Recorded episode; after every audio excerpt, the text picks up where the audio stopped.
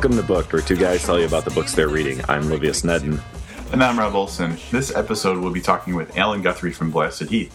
But first, we're going to talk a bit about this week's book review Dead Money by Ray Banks. Ray shares his birthday with game show host and former CIA operative Chuck Barris, and he likes to think he owns a little piece of Roberto Rossellini's soul, seeing as Rossellini carked it the day he was born.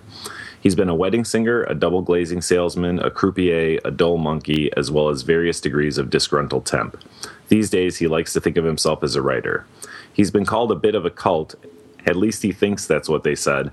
He now lives in Edinburgh, where he's been known to fall into fits of curmudgeonly behavior that normally involves salty language and lewd gestures. All right. uh, if this is any indication about the book review we're doing, there it is right there. Okay, a little bit about the book. I'm going to read you the synopsis of Dead Money off of Blasted Heath's website. Double glazing salesman Alan Slater is in trouble. He hasn't had a good sales lead in months. His wife rightly suspects him of playing around. His best mate, Les Beale, has turned into a bigoted, boozed up head case, and that's the least of it. When a rigged poker game has fatal consequences, Alan finds himself not only responsible for the cleanup, but also for Beale's escalating debt to a man who won't take broke for an answer. As Beale's life spirals out of control, he becomes even more desperately reliant on Alan to save his skin. But Alan isn't about to be dragged into the gutter by anyone, least of all his bad beat dead money former mate. After all, there's no such thing as a compassionate double glazing salesman. You know, I was under the impression double glazing had something to do with donuts. I, you know what? I assumed that wasn't the case, but that's always what I imagined every time you mentioned double glazing in in, in the book at any point.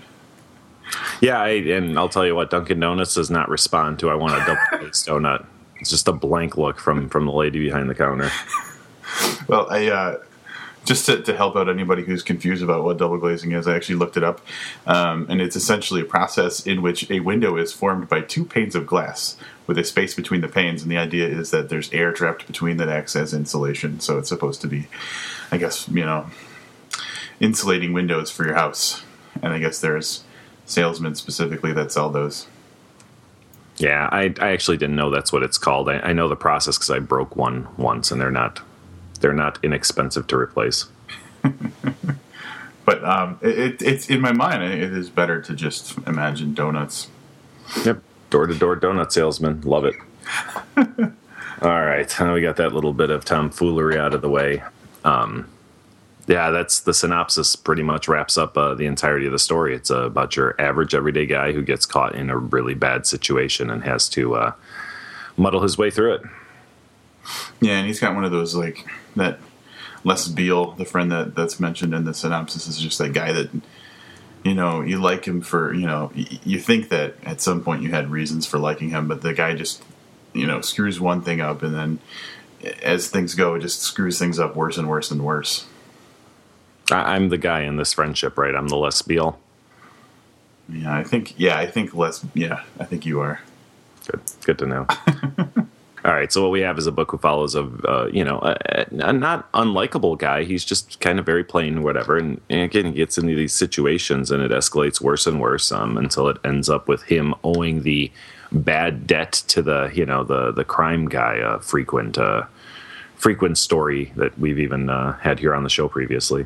Yeah, and here's the thing that he has a, a decent life. He's got a married life. He he has a house with his wife, and you know things are pretty normal. He's got a you know a steady job and everything, but then he's got these other parts of his life. He's got a mistress. He's got you know he gambles a lot. He stays out late, and and and so it's all very delicately balanced. And as things start to tip with with Beale and the and the trouble he gets into, it's like the the the book is about him trying to struggle to keep things how you know he's got them set just perfectly right and and you know things just keep trying harder and harder to fall apart around him. Yeah, a little bit about made a little bit of fun at the double glazing salesman part, but um, you know, I before I had read that he had been a double glazing salesman, I knew he was in sales. Some of the parts that were written where he's sitting in customers' homes are just so dead on if you've ever had to deal with the public for any extended length of time that there's really some solid uh, some solid advice in there too. I think you pick up a little bit about being a salesperson from Mr. Banks. Uh, a couple observations. All right, so one of the things that I noticed big time is that there's a lot of gambling that goes on in, in the book, and and I, I'm I'm not big into you know going to casinos or really any kind of ga- you know gambling at all. There was a lot of stuff that just kind of flew over my head. There's a lot of terminology and stuff that I didn't really pick up on that you know I had to look at and um, see what it actually meant. And I have an actually a quote that's a good example of of how just kind of fast and crazy the uh, the the gambling terms can get. Here it is. I bought in for a stack of color, flipped a couple of loose straight ups across the layout as the dealer spun up. And I, I was reading that, and I'm like, my God, I, I mean, I got the word I because I know who he is. You know, I got uh, bought in makes sense, obviously. I mean, most of that, I was just like, what the hell just happened? Yeah, I, uh, who am a little more familiar with gambling than than you are, um, didn't have much of an issue um, with that part. But yeah, all the slang in there kind of threw me off. I, I'm I'm pretty sure there are parts of there's just things that happen in the book that I totally missed just because I couldn't figure out what what the words meant. In the in the title of the book itself even i didn't realize at the time but but you know after reading the book you kind of get get the feeling of it but then i just for my own sake looked up the term dead money to see what it means and and in the context that we're using here dead money is a player in a game or a tournament or whatever who has no realistic chance of winning. So even the title of the book itself is is is kind of a gambling term. But the way that he, he uses gambling and puts it in the book, it, it really, I mean, it was over my head in parts, but I'm not saying that it was confusing at all. I mean, he wrote it in a way that I understood what was going on. There was just some parts that were just so quick and crazy, like the one, the example I just gave that that kind of went over my head. But you can definitely figure out what's going on if you're not a big gambling guy.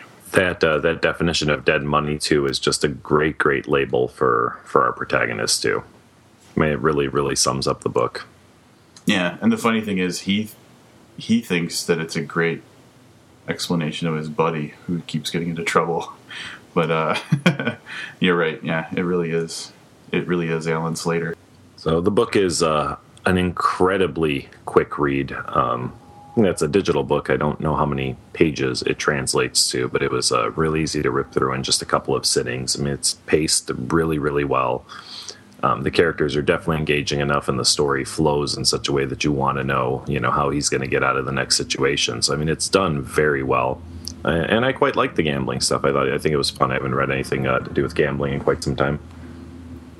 Yeah, I agree. Yeah, I have to imagine that, and I, I don't know exactly what the page count is, but it has to clock in around two to two fifty somewhere. It's it's pretty short.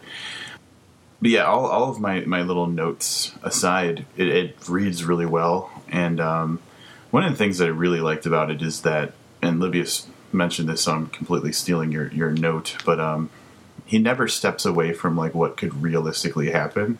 The way that Alan Slater approaches things, the way that his deadbeat friend kind of acts and everything, it's all within the realm of reality. Like these are all, you know, it, it felt very just organic and, and I don't know. It, it, felt like I was hearing someone tell me something that actually happened, not like spinning some sort of tale. I guess is what I'm trying to say.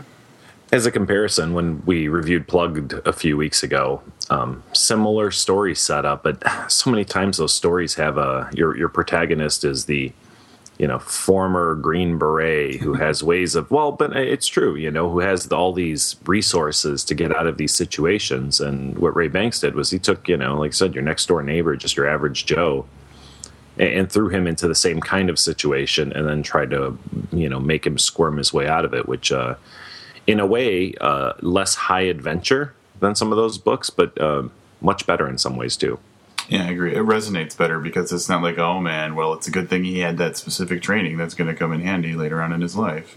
Yep. Yeah, it's it's easier to swallow. Yeah, and there's always some there's always something more appealing about the protagonist that just gets his ass handed to him by somebody too. You know, and they just take a beat down. You just you become more endeared to him because they've they've taken that beating. This will this will kind of come to light when we do the quotes and everything, but it's really kind of got this very funny sarcasm to it. Um, the way that he writes, there's I have a highlight, but I'm not going to use it as a quote because it's just like five words. But he describes one of the characters as being two belts fat.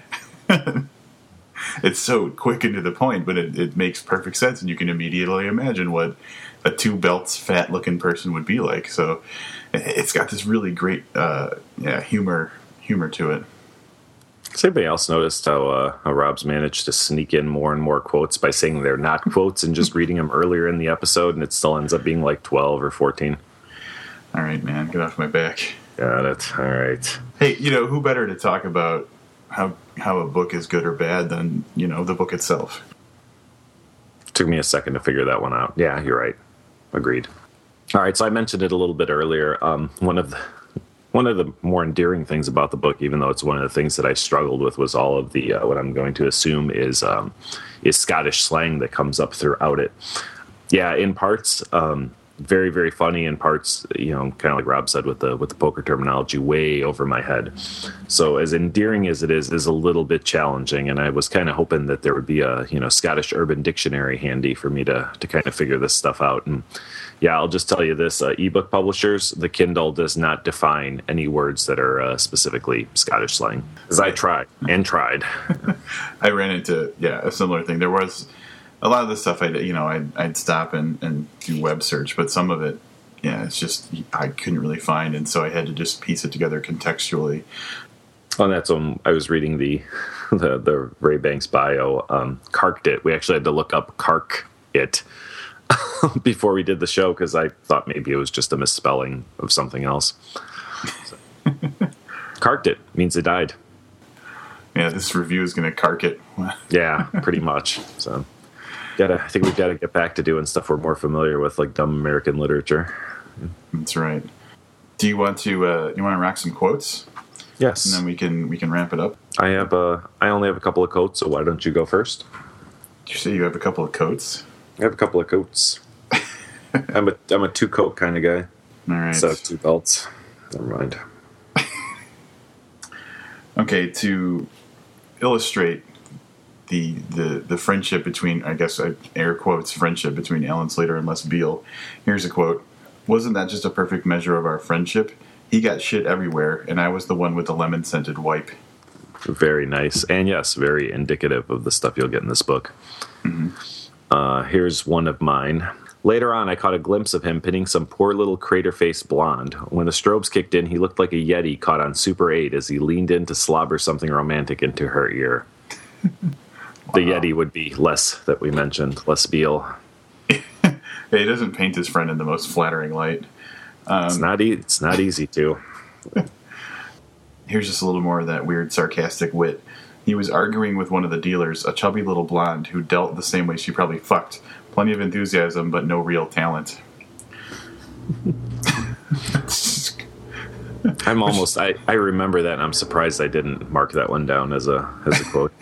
Which brings to mind actually something that I forgot to mention. I really liked, for the most part, Alan Slater, the protagonist, but like in, in, in the scenes where he was interacting with his wife, he was almost always really mean to her in a way that um, it, it, made me almost uncomfortable. Like he was just being mean to be mean. Uh, so that was it was a weird contrast because for the most of the book he's just you know your average guy and everything and whatever. But when he's with his wife, he's just really like vicious to her almost. Yeah, I thought it added a little bit to the realism. I mean, it's very clear that Alan's pretty much done in that relationship, or at least he thinks he's done. And mm-hmm. at that point, I think he's just looking. I, I think he's just looking for her to leave, and that's I think part of you know how that comes across. Yeah, that resentment. That's just like, yeah, I'm not happy with my situation, but I'm not doing something about it. I'm just exactly, yeah. Yeah. You got more? More quotes? I do. I have one more. This one kind of again because all the good quotes are about Beale, I think. But this was probably the bloke Beale saw at the game. Beale had always felt threatened by blokes like this, no matter what they did. Part and parcel of being a racist prick was the fear of apparent success. Very nice. Again, I think he's just very insightful into kind of the, you know, the the inner nastiness that people can harbor. That's a wonderful way to put it. I fully agree. I'm going to see. I got. I, I, just, I don't know. I, I, I love the way that he wrote um, Alan's observations of other people. I think those were some of the best and most uh, most uh, witty moments. So uh, I can't remember. This is a, a nurse, I think, in the hos- in a hospital at one point that he's observing. The woman looked like she was melting, the fat leaking over her chair and under the desk. uh, I got a couple more, but I think those are the those are probably the best examples of those kind of sarcastic humor that I, I think I liked best about the book. I think you're right. Alan really does um, look at people through very unfiltered lenses, you know, and just kind of tells exactly what he's thinking about them. And it is some of the, uh, yeah, I, I don't know how much of this book was meant to be funny. like you said, there's a lot of sarcasm in there. So I mean, I certainly wouldn't, like, I wouldn't say, hey, this is a really funny book, but you know, it's kind of really a funny book. Mm-hmm. You know, It's- but it's yeah. because of the honest, open, you know, views of the world and other people around him. Yeah, it's that uh, it's that kind of observation of like a dickish kind of observation a friend makes, and you're like you laugh because it's funny, but then you kind of feel bad because it's probably mean. A lot of that's I think the best parts in the book for me were, were those types of moments. What do you mean feel bad? No, that's right. I forgot who I was talking to. All right, you want to do a wrap up on this? Sounds good. Yeah, like Livia said, it's a really quick read, and I think a lot of that is due to the fact that he wrote it really well. Uh, it's it's stitched together so nicely, and there's there's really nothing that take, takes away from it. It reads very smoothly, and it's entertaining. Those those little moments that we quoted to you, and just the the interactions between the characters, just keep you reading straight through. Um, I dug it. I thought it was a pretty good book, and I'm going to give it three and a half stars. Yeah, I know this is going to sound like a lot of parrot talk here, but um, yeah, characters, characters, and characters. Alan Slater's view of the world is um, is very interesting. It's very realistic, and it seems to be very honest, even in in looking at his own situations, which we're not always you know terribly honest with ourselves about. Just delivers a you know a, an engaging enough story to keep you interested without um, all the frills that, like I mentioned earlier, you typically see in a story like this. There, Alan at no point has to like you know fight six guys or call on his previous skills as a you know judo instructor or anything. He's your everyday guy that that gets into this situation, and and you know I don't I don't know that I'd handle it much differently than he did. Um, but I'd like to think that it's uh, you know it can also be considered a cautionary tale of where your uh, you know where your your actions can take you and where you can end up. Um, again, very funny. Although I you know it wouldn't be the first thing I'd say about this book. And uh, man, he taught us all about double glazing. I mean, what else can you say about it? So I really liked it. Quick read, four stars from me. Yeah, and as you were saying that, I guess one of the things that, that I'm realizing as we talk about it more is that it, it is like uh, it, the way that we would look at ourselves. And I'm thinking to myself, I'm really glad that no one sees my messed up life the way that we got to see Alan's. You know, it, it's very yeah, real. Yeah. And then touching on another thing, we really need to figure out a way to get the message to digital publishers that we'd like to see a page count. I mean, I don't think I'm in the minority here, right? Right. And usually when I look things up on Amazon, you know, I look at it, I see what to buy, I kind of scroll down, and see what the page count is, especially if it's something I'm unfamiliar with. I mean, my favorite authors, it doesn't matter if they write a hundred pages or a thousand, you know, I'm going to go ahead and read it anyway, but it's not as important. But the more I find is um, Amazon, at least when there's something printed in in paper as well as in e-printing, you know, we'll still have the page count listed on the page for the Kindle, and it'll say that it's you know this page count for the book, so which is kind of nice. But maybe uh, maybe it's something we can ask uh, Mr. Guthrie about. Yeah, I was just going to say, if only we had a way to talk to one of these digital publishers. Yeah, that's what we want to do. Is we want to have a guest on the show and then go hostile on him right away. Like, why isn't there a page count? That's what I want to know. I've got my Kindle in my hand. Where's the page count? Yeah. I know, and I can't. I mean, most books they don't. The Kindle doesn't show the page count properly anyway. But it would be nice just to have somewhere you could go, even if it's on the website, like while you're shopping for the item, to know that hey, I'm either getting you know, you know, I'm either getting uh, you know, 800 pages, or I'm getting like I like it. Quite honestly, I can't tell by kilobytes if it's a novella or if it's a novel or you know or an epic. Yeah. It's true. Well, you'll just have to gauge it off of how big the Infinite Jest ebook is. Yeah, you know, it's odd that you mentioned that because I actually went and looked at Infinite Jest for the first time ever today, believe it or not, on Amazon, and uh, I think it's 1,100 pages. That's what I'm saying. Yeah, wow. No Well, and that changes too because it depends on like the file size for your cover or if you have any other pictures in it too. So that can be a little deceptive, I think. yeah, that's a good point. I Always muddying the waters, you That's what I do. I'm a water muddier, mutterer, mudderer. mud, mutter, mutter. Anyway, this has gone in a bad, bad direction. Why don't we do something fun like have Allan Guthrie on? I think that's a really good idea. Okay, here's a little bit about Allan Guthrie before we get him on. Award winning novelist and literary agent Allan Guthrie has joined forces with serial entrepreneur and social media expert Kyle McRae to create a new digital only publishing company, Blasted Heath. The Scottish company launched on November 1st with five titles and will publish around 30 books per year, available in various ebook formats. Alan, thanks so much for taking time to join us here on Booked today. Uh, my pleasure. Thanks for inviting me. Okay, um, how about we start out by you just telling us a little bit about what Blasted Heath is and maybe how you guys had the idea to get it started? Sure, yeah. Um, Blasted Heath is a digital publisher. As you can probably tell from the accent, I'm Scottish. And uh, we are we are based in Scotland. Um, it's myself and my co-founder, um, Cal McRae. My own background is from um, is from very much from publishing. I'm a novelist, crime novelist, and also a literary agent with a Scottish agency called Jenny Brown Associates. Um, Cal's background is very much from uh, social media, so the, the kind of combination really worked quite well. And it all kind of came about really from pretty much Cal kind of stalking me, really. Um, he just kind of, yeah, nah, you may laugh. Um, but uh, yeah, he was uh, he was very keen to um, to talk about the possibilities that existed really for uh, for authors um, to to be a little bit more um, audacious about online, you know, their online presence and uh, really just helping helping them find ways to sell more books. Um, so we, we, we started discussing that kind of area, and uh, one thing led to another. And before we kind of realized where we were, we kind of realized that the uh, what we were talking about was a, you know, was actually a proper publishing company. So that's uh, that was really the genesis of, of Blasted Heath. Um, but it wasn't something that we, you know, at the outset that we kind of thought, all right, let's, um, you know, let's set up a publishing company. It was something that very much, you know, came about from uh, the two of us getting together and just discussing possibilities and um, seeing what was available, you know, looking at the state of the market and thinking, how can we exploit these opportunities for authors, really? Um, because the market is a is a is a very strange one at the moment, you know. And um, so yeah, we just thought there is an opportunity for lots of really good books, um, lots of really good writers to get out there and find a lot more readers than perhaps you know they currently have. Why the choice to publish ebooks only?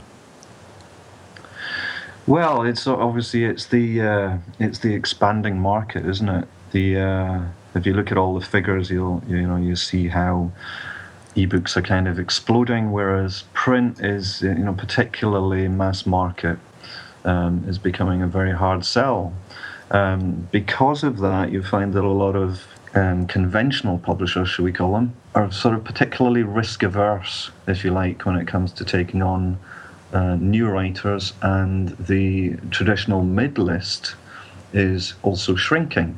So you could have a new publisher set up who handles print as well, but that requires a certain expertise that perhaps you know takes a little while to to um, to get hold of and to uh, you know to handle expertly and to make the connections and after all the distribution set up and all the rest of it, um, alone all the kind of production uh, aspects, um, is a very very very big undertaking. Whereas ebooks, by and large, are um, are much easier to do.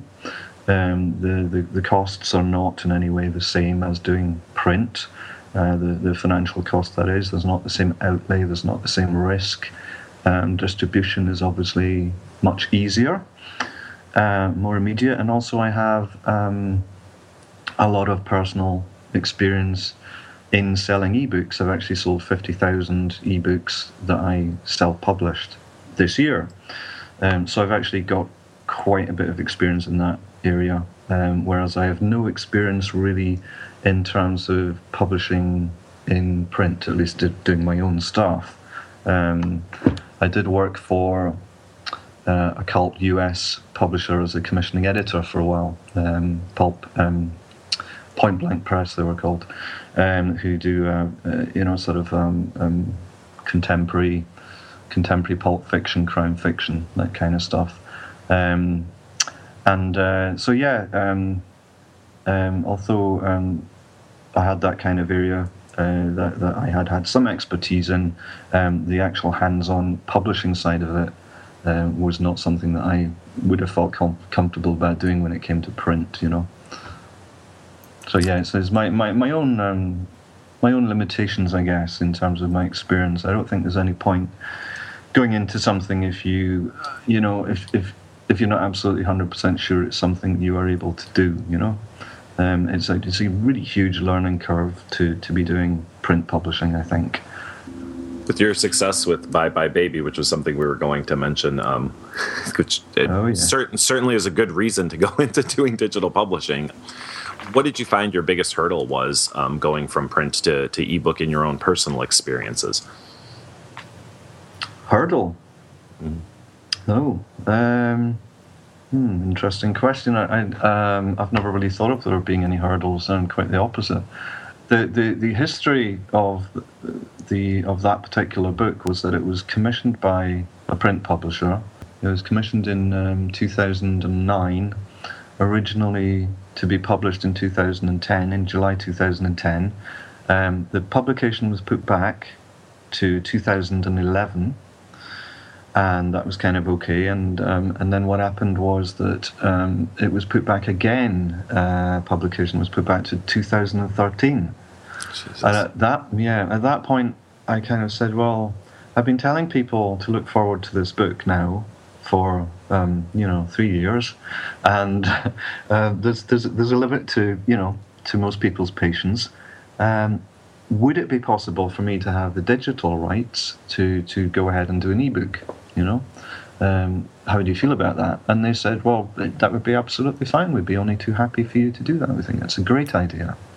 And so that was really my opportunity. That was the way that I got into um, ebook publishing was uh, just you know by that opportunity coming along and going ahead. And um, I said there were very few obstacles in terms of of, of um, you know getting getting that out there. Um, I got a cover done uh, pretty easily because I had a good connection with um, JT Lindroos, who does all the Blasted Heath covers now. Um, he was actually my um, commissioning editor for my debut novel, Two Way Split, and as well as being a really good editor, he's also a you know fantastic cover designer.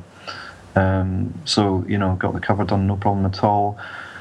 Uh, learned how to do the formatting fairly simply. Um, I know you know a lot of print publishers tell you that it's extremely complicated and it's mm-hmm. very expensive and all the rest of it. That's just uh, not true. uh, it really is not true. Um, so I, I, mean, the whole thing cost me maybe hundred dollars, possibly. It's not a bad uh, investment. It's not a bad investment, is it? Um, I suppose that you know, in terms of hurdles, the, the biggest hurdle is possibly the hurdle that everybody faces, which is the, the one of discoverability. Um, you know, once you have the book out there, how do you sell it? You know, um, so that's probably the that's probably the biggest hurdle. Um, actually, getting it out there was easy, um, but um, the first month it was on sale. I think I sold six copies. The second month it was on sale. There was five copies, and and as you say, it's gone on to sell considerable uh, uh, amount more than that um, now. Uh, but it took a while to to kind of get up to you know decent sales figures uh, from that. Really, not very auspicious start. You know, I was uh, I kind of went. Um, so I spent a hundred bucks here, and I'm maybe going to you know get back about 15 you know it's it's been a, it's been a big loss. That was that was my uh, that was the, the, the, first thought after you know a couple of months of it being on sale. Um, but I started exploring various different you know marketing angles after that and uh, managed to pick up a few sales and um, you know as they say with uh, particularly with Amazon sales Kindle sales uh, the more you sell, the more you sell. You know, there is a kind of truth to that aphorism. You know. Do you think that, or do you know for a fact, is the the decision for um, traditional publishers to pu- push books back a year at a time is that usually just a financial decision on their part, or is there some other thing that we can't quite see that you know makes a publisher decide to push you back from 2010 to 2011 to 2013? Well, it's often it's just it's cutting back on the list. You know, um, they have they have too many books, you know, for whatever reason, whether it's that they don't have they don't have the staff to sell them into stores or you know the market is is just not gonna you know is is not to tolerate that level of books or whatever. Or they just want to they, they hope the market improves you know any number of reasons. Um, and I don't know I don't know about necessarily putting it back a year as being that typical um, but I suppose you know if you if you if you're kind of if you're saying we really want this book to come out in a particular season for whatever reason, then you know putting it back 12 months is often the way to do it because a lot of publishers only have the two seasons anyway. You know. So, excuse me, I have, a, I have to move around a little bit. Sorry about that. Yeah, no problem. Yeah. I've been sitting perfectly still while you guys were talking, so I didn't make any noise. uh, so who's that eating a banana in the background, or was that not you? No. I don't know what you're talking. Yeah, exactly. um, so, talking about kind of your experience of, of marketing yourself in, in ebooks and everything, yeah. um, we know Neil Smith. We've we've had him on. We've talked to him before, and he's been kind of a dynamo of, of getting himself out there and and just pounding Twitter and all the time and trying to get more people involved with. Not just Is that right? I've never noticed that. um, I think it needs to do it a lot more. I seem to miss all of that somehow. Uh, is that the type Hi, of Neil. is that the type of author that you're looking for, or um, I guess is it more the content of the books that you're that you bring into Blasted Heath, or, or is there a type of author that you're that you're looking for to bring in and publish? I would say that it's it's it's very much well fundamentally obviously you know the the book has to be good you know there's there's no point having having somebody who's great at self promotion if you know what they're trying to promote is something that nobody's going to want to read you know so we, we have to assume that the book is going to be very good um, as a starting point but it is extremely helpful when we have authors who you know understand social media and, and, and are quite happy with um, you know helping spread the word. I mean, it's it's part of a traditional publishing contract anyway these days uh, that, that you do you know take part in, in promotion. And it's really just that a lot of the promotion that we're going to do obviously being a digital publisher is going to be done online you know it just makes sense.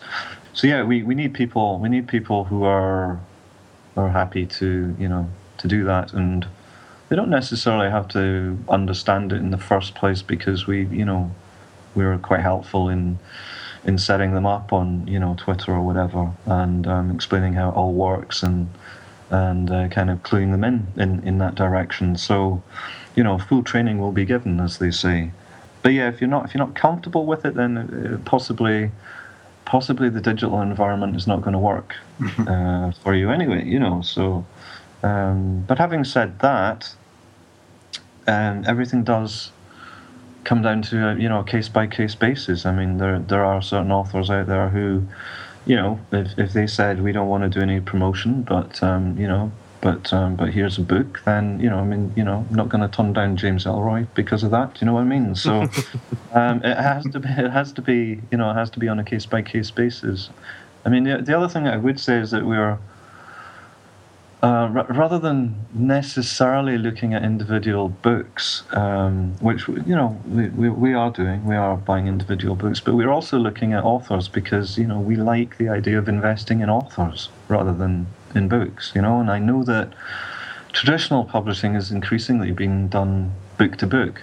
Um, you know, you, you get a one book deal, you you might get another one based on the sales of that book. Um, if you're very very lucky, you'll get a two book deal to begin with. But you know, I have you know some clients have had of mine have had a two book deal, and the second book has not been published. You know, we're very very keen on the idea of going back to how it used to be, in the sense that you're investing in an author. um, not just in a particular book, and helping that author grow a readership uh, from from one book to the next. You know, it takes a while sometimes. And if you look at, you know, some successful crime writers today, uh, Ian Rankin, you know, um, James Ellroy, who I just mentioned, you know, uh, George Pelecanos, you know, they, they didn't hit the ground running with their first book. You know, it took quite a number of books for them to build an audience, to gain a readership, um, and to become, you know, successful writers, and, and uh, with with um, you know, looking at it from a commercial perspective. Um, and I think it's very difficult. It's very difficult for writers to do that these days in print because you don't really get the time to do that. You know, the uh, the publishers have their accountants. They they have book scan information and all of that. You know, all of that is then you know you, you, you have to you have to persuade a publisher that the next book is going to be successful um, before they'll buy it. You know it all sounds so incredibly frustrating to be a writer and be and be saddled with with those types of things. I mean, just you know, indefinite pushbacks and, and everything else. Yeah. There, there's it, yes, it's it, it is it can be very frustrating. I mean, you know, if you're if you're doing very well, then then great. But oh, um, of course, yeah, yeah. I mean, the very frustrating, I think, for a lot of writers is just the fact that they have really, you know, they have very little control over what's happening. You know, um, you know, one of the things that writers seem to get blamed for an awful lot is a book not selling. And it's like, well, you know, a publisher bought that book in the first instance because they thought it was really good and they could sell it. So why do you blame the writer when it doesn't sell? You know? Mm-hmm. mm-hmm. But writers are always the ones who suffer, always, every single time, you know? Um, and it is, it's very frustrating. But I think the you know the, the digital arena is one where where, where writers um, you know, are facing a, a well, it's a kind of more democratic environment. I think it's it's um, you don't need to rely so much on marketing spend from big publishers. You know, um, bookstore placement, all the rest of it. Uh, you know, you have a spot on a shelf on um, Amazon.com or whatever, and, and it's there. It's yours. You know, it, it's you don't have to you don't have to pay for that spot, and you're not going to be removed after three months. You know, you, you have a you have as long a shelf life as you need, um, and you have a long time to find the audience. You know. Do you think that print um, that print books have a future, or do you think it's just a matter of time before they fall to the wayside? Oh, they most certainly have a future. Yeah. Oh, yeah. Um, I mean, the. I think they will become a subsidiary right. I think publishers by and large, will see the sense in publishing ebook versions first, and then if they do very well, then they'll do a print run. You know, um, it, it, makes far more sense to me. I mean, like you, you're looking at it, you know, looking at it from a financial perspective. You say, well, look, we put out the ebook, we see if there's an audience for it. If it sells very well in you know three months or whatever, um, great. You know, we'll you know we'll do a print run because there's obvious demand for it. Um, otherwise, you're just taking a big risk. You're taking a big risk that this book is going to do well. You hope it's going to do well. You're going to put a big push behind it, and if it doesn't do very well, you've lost a lot of money. You know, um, so I think that is something that probably will happen more and more. I think you'll find more publishers, you know, with ebook only Im- imprints, um, and then you know that possibility then of having a, a, a print version. But you know, for the for the best sellers, obviously they'll go straight into paperback. I mean, it is uh, it's still the dominant, you know, medium dominant format. It's going to be that for you know a couple of years at least, and then I would imagine that there'd be some kind of equilibrium then, um, and, and probably probably 50-50 split. I would have thought between print and, and ebooks, but nobody really knows that, you know. So it's just pure speculation on my part. Um, and it, it probably won't be the same in different countries as well, you know. Okay, so getting back to Blasted Heath in general, um, you guys just launched at the beginning of November. Do you? What's kind of your vision for where it's going? I know that um, what we read out earlier says that um, you'll publish around thirty books per year. Are you are you happy keeping it at that level, or is it something that you planned on eventually expanding and, and letting it kind of grow over time? Oh well, we're we're very ambitious, I think, and um, um, I mean, even in the way that we, you know, we we launched really was quite, I think, was quite ambitious. um, given the amount of time that we had and that we were starting from scratch, uh, we you know we decided that we are going to launch with with five titles rather than just one or two. Um, you know, we decided that we are going to launch with you know full e-commerce on the website, you know, all the rest of it, and we did all of that in probably from first speaking to one another, uh, our first contact, as it were, probably about three months, um, which was which was quite, you know, it was quite quick really from, um, and very very ambitious and possibly you know. Um, possibly too ambitious uh, in many ways uh, in terms of the amount of sleep that we've had and so on. um, but uh, um, gradually managing to catch up a bit on that. Um, but yeah, I, we, we were looking at it, you know, we wanted to do it properly. You know, we could have said, let's start off and just do one or two books, let's do maybe six books a year or something. But um, no, we really want to go for it. Um, it's the, it's all that my um, co-founder Kyle, it's all that he does now is Blasted Heath, so he is like full time on that. He's completely put his other business on hold whilst um, whilst we're focusing on Blasted Heath. Um, so it's a full time job for him, and um, it has to work. You know, um, we you know we, we, we want to we want to expand as much as possible. You know, we're looking for ways possibly to um, to involve partners, um, not not necessarily publishing partners, but you know, uh, in other walks of life. Um, so yeah, we're, we're we're continually looking for opportunities to do new, um, interesting things, and to you know to explore potential partnerships, um, and ideally to be publishing uh, far more than thirty books a year. But um, that was what we thought we could cope with um, in terms of our production schedule for uh, for the next um, year based on our current status. But that that can change at any point. I mean, the nice thing, one of the many nice things about ebooks is you can, you know, decide, all right, well, let's do an extra three books per month starting three months from now. There's no reason why you can't do that. You know, in print it would be incredibly difficult because of the scheduling, but with ebooks it doesn't matter. You know, you can do that. Mm-hmm. Um, so yeah, it's a, it's a very versatile um, area to be working in. You mentioned um, some of the some of the cool things you did at the launch. One of the things that we both found to be very interesting, and again, we're surprised we hadn't seen before, was the digital box set. Um, whose idea was that? Oh yeah, um, well the, the the blasted box set, yeah. It was, I think it was a combination really. Um, what what we did was we um, we had this conversation where we were saying, well, we're going to be launching in November, so obviously you have to kind of think about the seasonal market if you're going to be launching in November.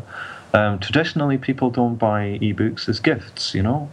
Um, I know there is a gifting system in place on Amazon.com uh, where you, you can do that to an extent. It doesn't exist in the UK. Amazon.co.uk doesn't even have that facility.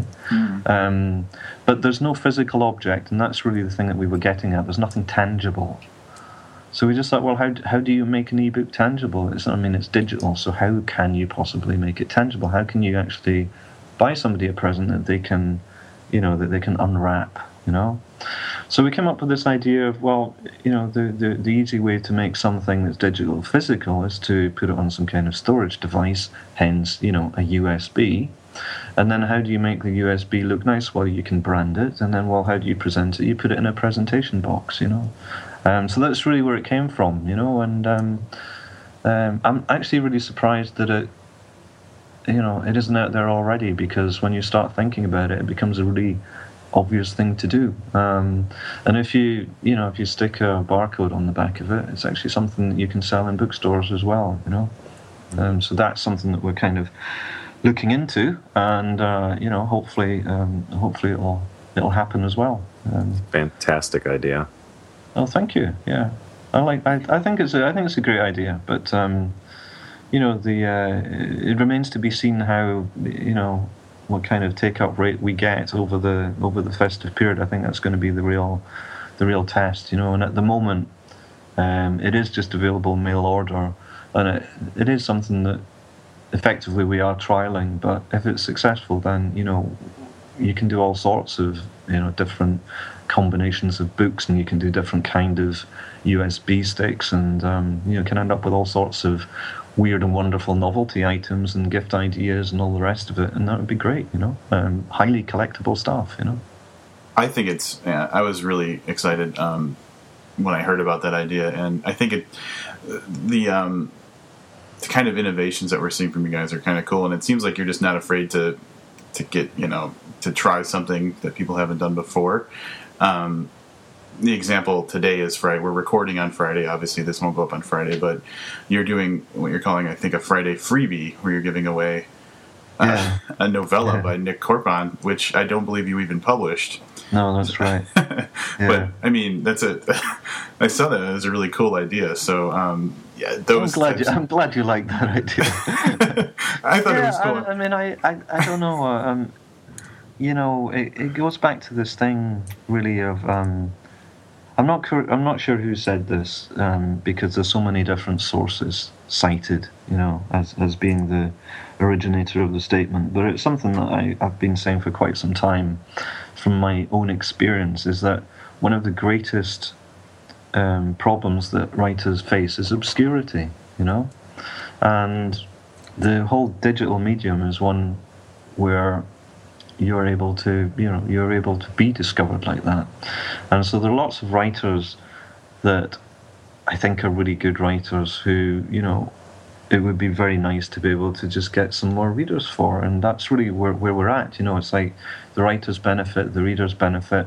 That's what it's all about at the end of the day. That's what we want. You know, we want to connect readers and writers. People like, um, if people like Nik's book, then you know they go out and buy some more. You know, that's really the that's really the whole point. You know, but that's what we're doing there. It's a, it, it is perhaps a little strange, but um, but yeah, as you say, we are prepared to try.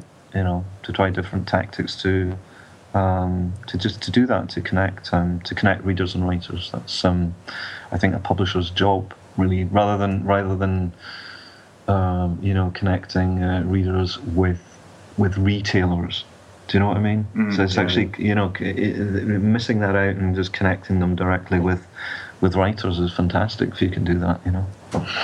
Do you think um, is this Friday freebie thing a, a, a kind of a test or a one-off, or is it something that you feel like you you plan to do more regularly? I can guarantee we'll be doing it more regularly. Yeah, yeah. We have we have some more um, we have some more willing authors who are prepared to be as experimental as us um, and to see what see what effect it is. But obviously, we want to keep all of that as a surprise. Of course, of course. Like I, I, can't I can't tell you who who those authors might be, but um, but we have um, we have several several more lined up, and uh, it should be it should be fun. It should be entertaining, and and um, you know hopefully hopefully in everybody's interest. You know, so watch this space, as they say. you, you, picked a great way to kick that off. Uh, by the Nails of the Warpriest is just a fantastic novella. Uh huh. Have you read it already? Then Yes, actually, we mentioned it on the show a couple of weeks ago when it when it oh, first uh, released. So, you downloaded it. You downloaded it this morning, and you've read it already. I was, I was going to be really impressed. Now, oddly, the the story is this: um, Nik had sent it to us. We interviewed him when he appeared in the Warmed and Bound anthology a couple of months ago, and uh, he had sent us the novella before it printed, and I read it with the ah. intention of mentioning it on the show. The day it came out, though, I wound up accidentally buying it on Amazon as well, which I mm-hmm. feel good about because it was really great. But I went to look at the cover and one click buy, and you accidentally bought it. So how many times? I accidentally, accidentally bought it. How many times have you accidentally bought something? It's the only time it's ever happened. Yeah, it's, so, fated. So. Hmm. yeah, you um, wonder what, about that. Yeah, how many? You know, the one-click option is yep. something that people say it's like so easy to accidentally buy something, but it, it's never happened to me. It, it, was. I was doing it on my phone. I have big clumsy thumbs. I'm sure that didn't help any. Uh, right. Okay. Okay. Um, yeah, the phone. Yeah, blame the phone. Yeah, he blames the phone surprisingly often. I have, I have, I, I, I, have a, I have a Scottish phone and Scottish thumbs, so you know, very small. Yeah. I unfortunately can't always blame Rob for things. He's not always a part of it, so I have to, I have to have something else I defer to. Okay. What what releases do you have coming up that you can talk about that you are excited about? Um, we have uh, we have Damien Seaman uh, has a novel coming out. His uh, debut novel called um, "Killing of Emma Gross." Um, it's set in uh, well, it's a police procedural. It's set in Weimar, Germany. It merges fact and fiction in the sense that it's um, is about a, real life unsolved murder of a prostitute called Emma Gross, um, and it involves in Damien's interpretation.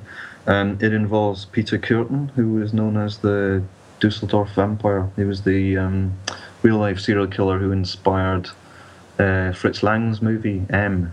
You know, um, so I think that was going to be really interesting. So we haven't done a we haven't done a historical um, novel, and uh, it has its own you know it has its own challenges, its own audience, uh, which we which we have to find. Um, but uh, but yeah, it'll be um, it's one I'm really looking forward to. Um, and we also have um, a novel that's set in West Belfast called The Wee Rockets uh, by Gerard Brennan. Um, it's, uh, it's a multiple viewpoint story um, about, a, about a teenage gang that basically grows increasingly, you know, out of control. Um, has a certain Lord of the Flies type vibe to it, but um, but it's a more interesting book in many ways than than, than Lord of the Flies. Um, but it's another one that we're very much looking forward to. Um, and we have some other stuff that uh, in the pipeline that I that I, I can't actually specifically name because we haven't announced them yet. But um, but we we have a quite diverse list really. Um, although it's very heavy on crime, it's not exclusively so. Um, we we have a, a brilliant um, sort of satirical novel about celebrity culture, for instance.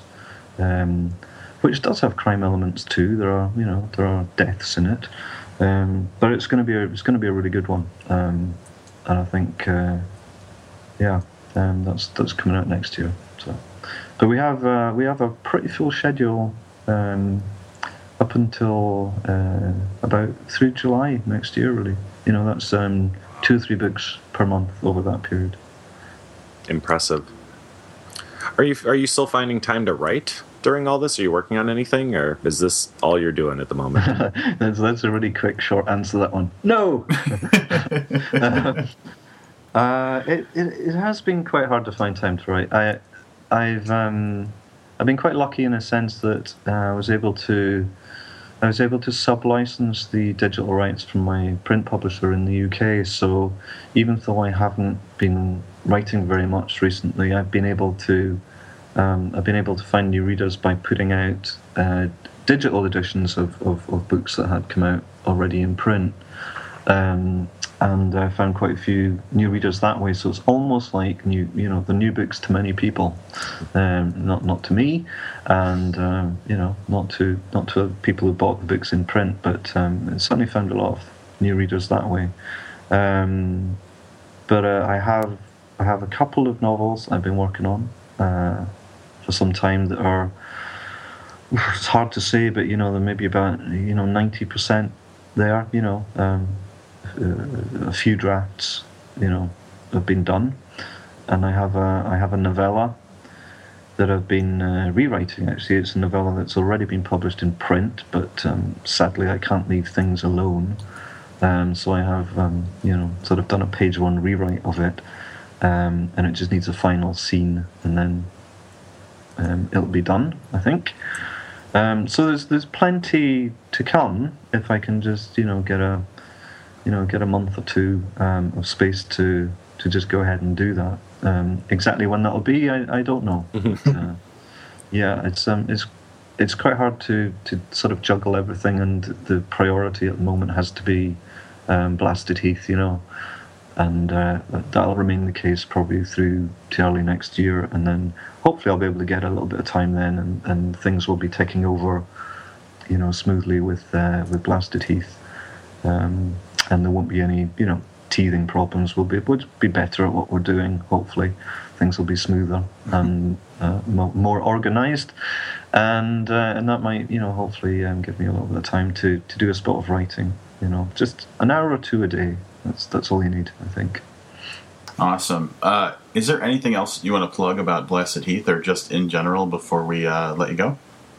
No, I think we're good. Actually, we've we seem to have covered um, covered quite a lot there. Um, no, I think I think we're all good. Oh, you know what? I had one more thing, and this came up. Sure. We ju- just recorded our, our, our review for, for the Ray Banks book before this, and something came up. Ah. As a digital publisher, um, what are the chances or the likelihood that we could get actual page counts, like what it would be in a paper book versus just the number of kilobytes on digital releases? Do you mean just in general? Yeah, like we, because when we're you know a lot of times when we're reviewing books and we review them almost exclusively in ebook format, but we always have the Right. the luxury of them being in print, so we can hop over to Amazon and say, hey, this is a Ah. 360 page book. Yeah, it's kind of hard to tell because um, it, a lot of it depends on the formatting of the book. So if there is no print version of it, you know, um, I don't know. I mean, I have you know several editions of my own books done by different publishers, and the page count will vary. I mean, one my two-way split, for instance, um, you know, one edition's like um, 190 pages, um, but another edition's like 300. You know. Oh wow! Um, yeah. Um, I, I was yeah. thinking, you know, you can go 10, 20 pages either way, but yeah, that uh, that no, no, and, no, you no. know no, something no. that makes a difference to reader. I mean, a lot of people don't want to pick up something that comes off as you know 500 plus pages, but yeah, if someone else is putting it out and it's coming out at 300, it becomes a much more manageable piece of fiction for some people. I don't let page count deter me from reading typically, but Yeah, no, no. This is this is indeed the case. I mean, if you're if you're with a smaller press um, who are using POD technology, they pay by the page. Therefore, they want to keep the page count down. Uh, if you're publishing with a bigger publisher who are getting books into bookstores, there is that element of perceived value from the customer who you know likes a bigger book on the shelf and thinks they're getting more for the money. Therefore, they want to put the page count up you know? So between those two you've got you know you've got stuff in the middle as well but between those two you can have a difference of uh, you know 100 pages over well what length is about 65 to 70,000 words I think in, in my case with two-way split. That's so yeah the, the the only thing you can really go by is the is is the word count I think. If you know what the word count thoughts. is then yeah.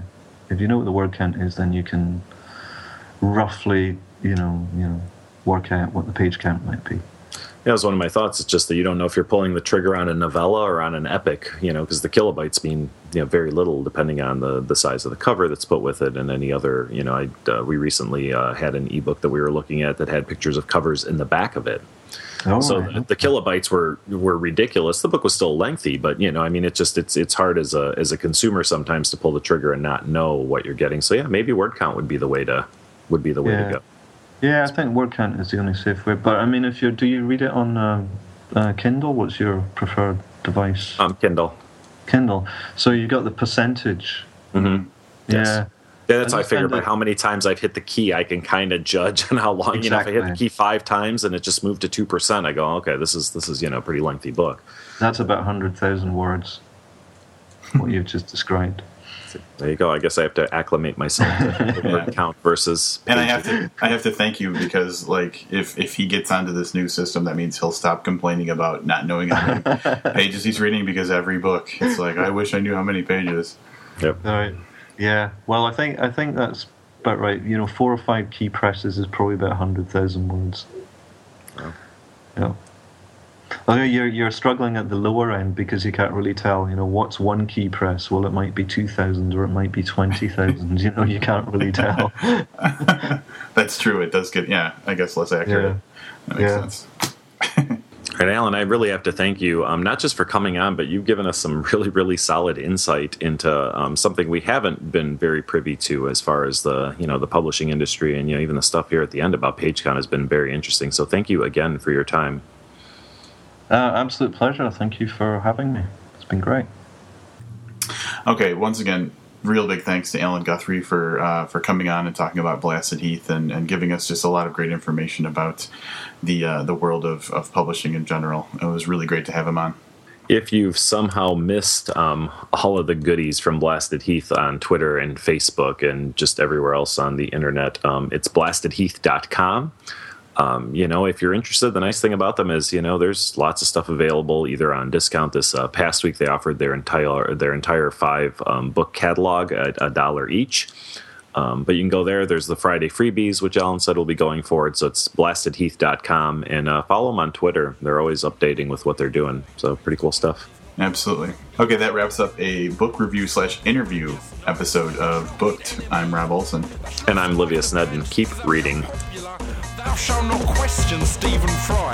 Thou shalt not judge a book by its cover. Thou shalt not judge Lethal Weapon by Danny Glover. Thou shalt not buy Coca-Cola products. Thou shalt not buy Nestle products. Thou shalt not go into the woods with your boyfriend's best friend.